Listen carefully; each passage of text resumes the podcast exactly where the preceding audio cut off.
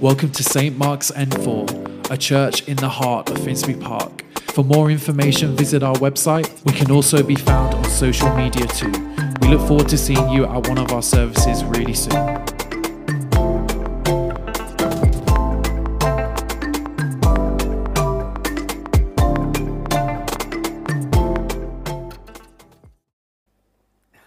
Well, good morning, folk.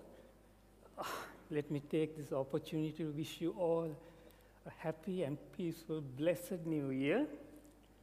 And for those who do not know who I am, my name is Sahan. My wife, Sugi, is seated over there. And uh, before we look at this passage, I would like to raise something which I find quite puzzling, you know. I mean, there are Christians, even devout Christians, who have been, who pray for God's kingdom to come,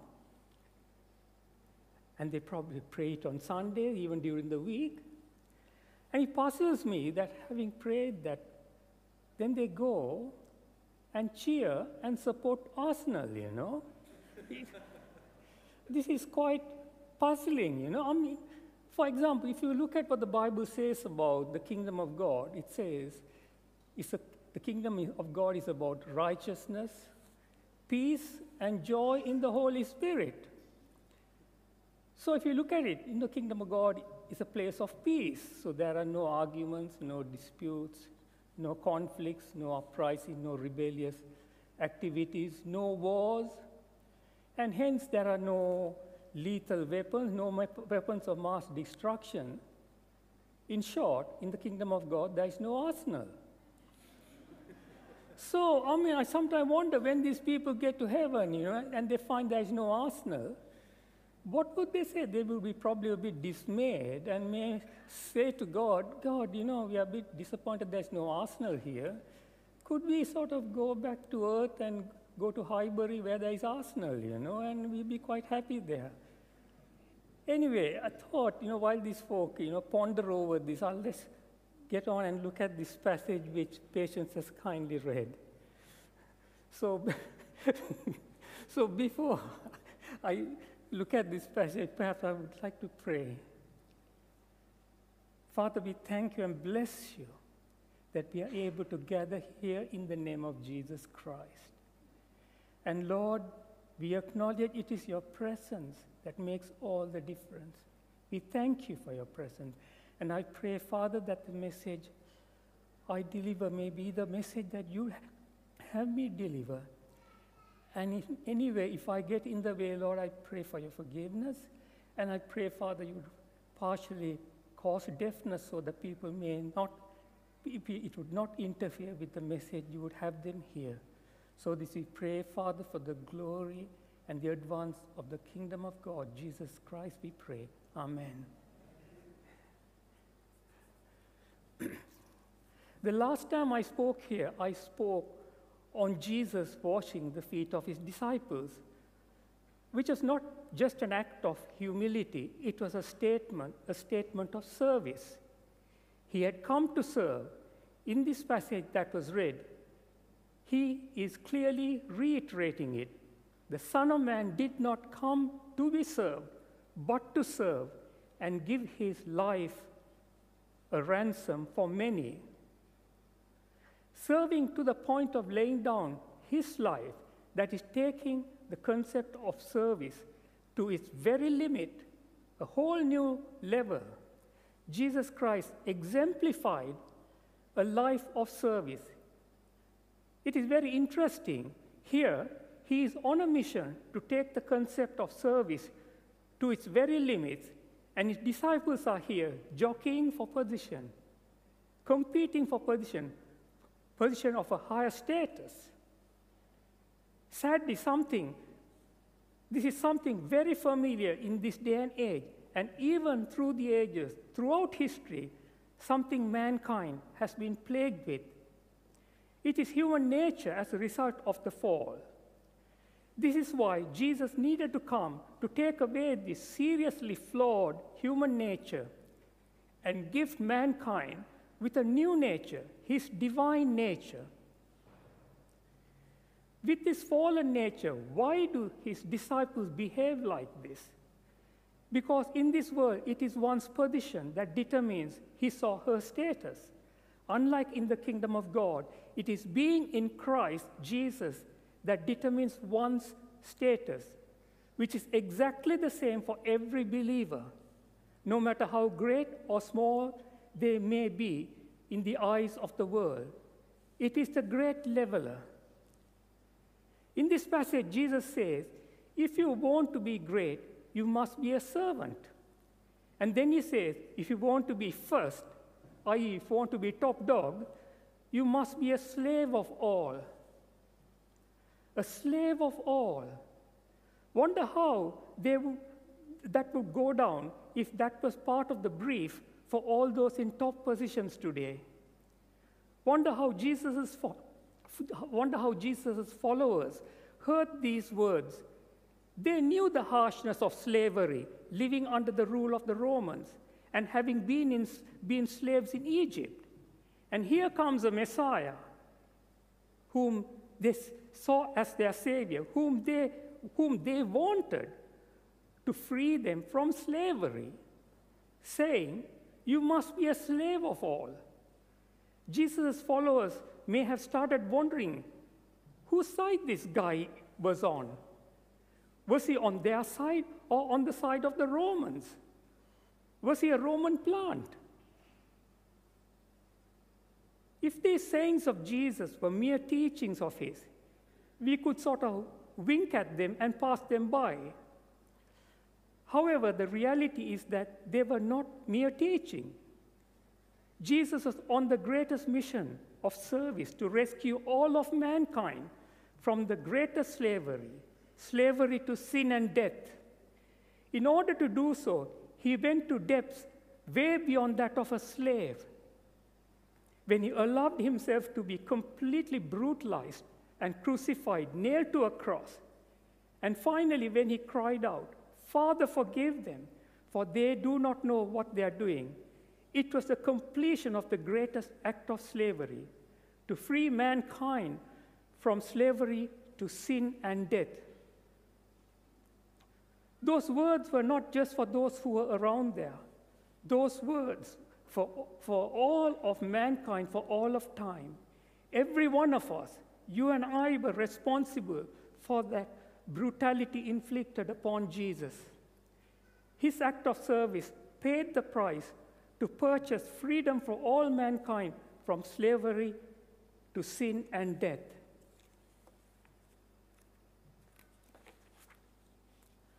So what does this mean for us?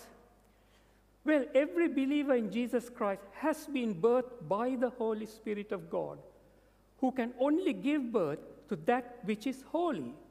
The book of Hebrews says, a believer has been made holy through the sacrifice of the body of Jesus Christ once for all. And the believer in Christ Jesus becomes the righteousness of God, which you find in two Corinthians chapter five. That's what a believer is, right at birth into the kingdom of God, the kingdom of Jesus Christ. So what follows is the work of the Holy Spirit, transforming the lives of the believers to reflect who they are in Christ Jesus, the holiness and righteousness of God. God says he has given the believers his divine nature. This you find in two Peter chapter one. So it is to be expected that the lives of believers ought to reflect this new nature. In fact, the Bible says in one John chapter four, in this world, believers are like him, Jesus Christ, and ought to walk as he did. The walk of Jesus Christ while here on earth was a walk of sacrificial service.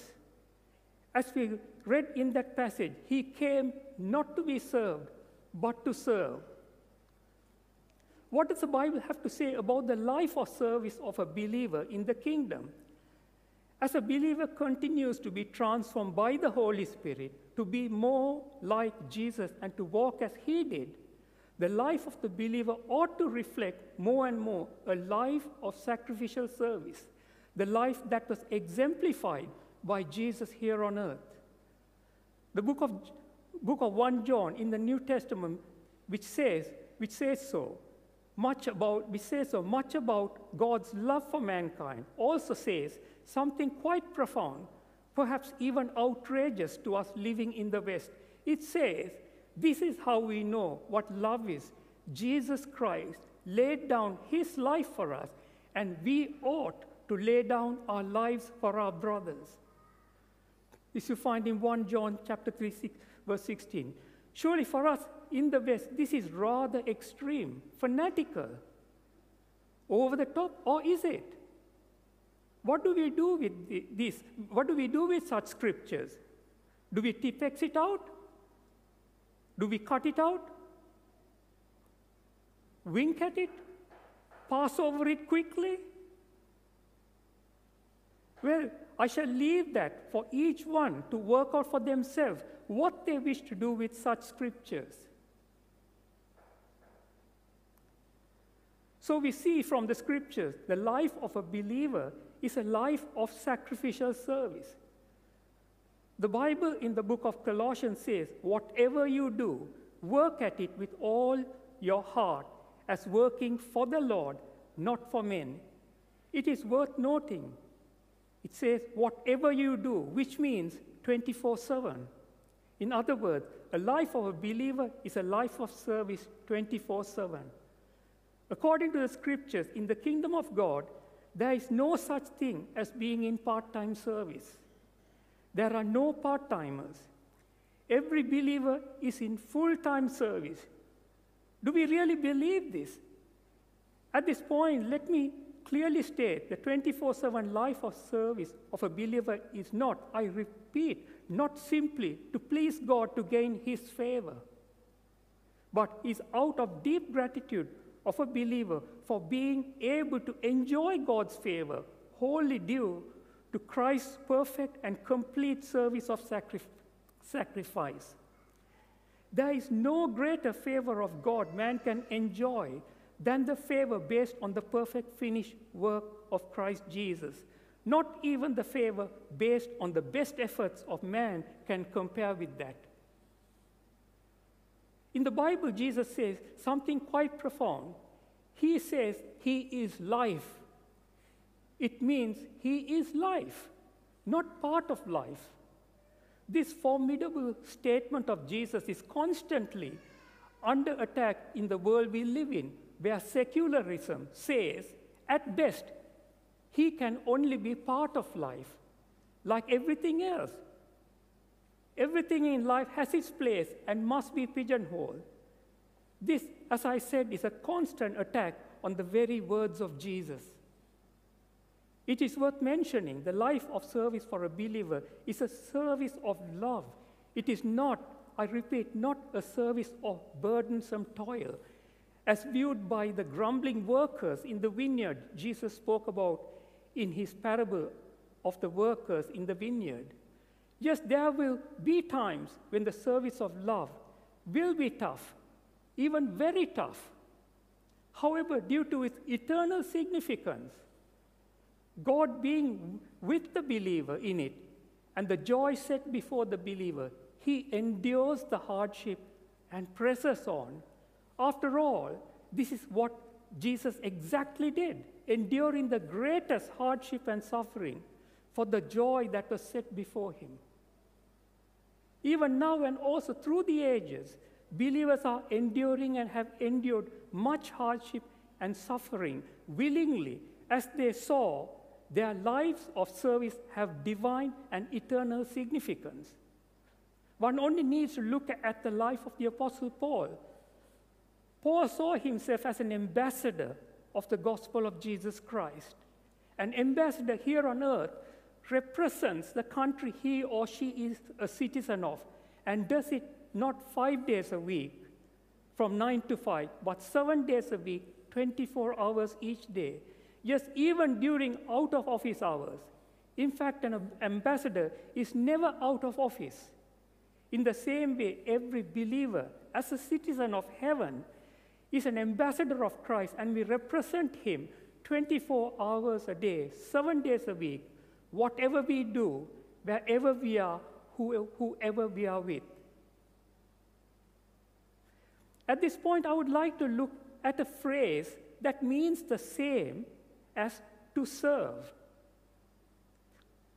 and that is to minister. Although they are the same, they have different connotations. To serve is often perceived as something physical, such as doing the tea and coffee, washing up, keeping the church building and toilets clean, meeting the physical needs of people, et cetera. On the other hand, to minister is perceived as something more spiritual, such as preaching, teaching, prophesying, pastoring, leading a church, leading worship, et cetera. Sadly, man has recreated a hierarchy which was there under the old covenant, which Christ Jesus came to do away with. If you serve, you have a lower position and status. If you minister, you have a higher position and status. More value is attached to ministry than to service. Sadly, the word minister has become a label, a label to denote a higher position with a higher status, a position of power. You have the prime minister, the cabinet ministers, the ministers of this and that. In the Christian faith, there are those who are categorized as being in full-time ministry are referred to as those in the ministry. They are actually in what is called occupational ministry, which is a form of ministry, not what it is perceived as the ministry. I was recently reading a, I was recently reading about uh, reading about a man in a church who realized there were many in the church who were struggling to cope with the cost of maintaining and running a car. So, with a few technical-minded people in his church, he opened up a not-for-profit garage that repaired and maintained cars at minimal cost. This service became very popular. More and more people started using it. And then he started a weekly Bible study in the garage, which rapidly, which rapidly more and more of his clients started attending. One day, someone in the church told him, "You should be in the ministry," to which his reply was, "I am already in the ministry." I remember once a church pastor telling me the highest calling of God was a calling into the ministry. He, of course, was referring to his calling into the ministry. In effect, what he was saying was his calling was higher than that of mere believers.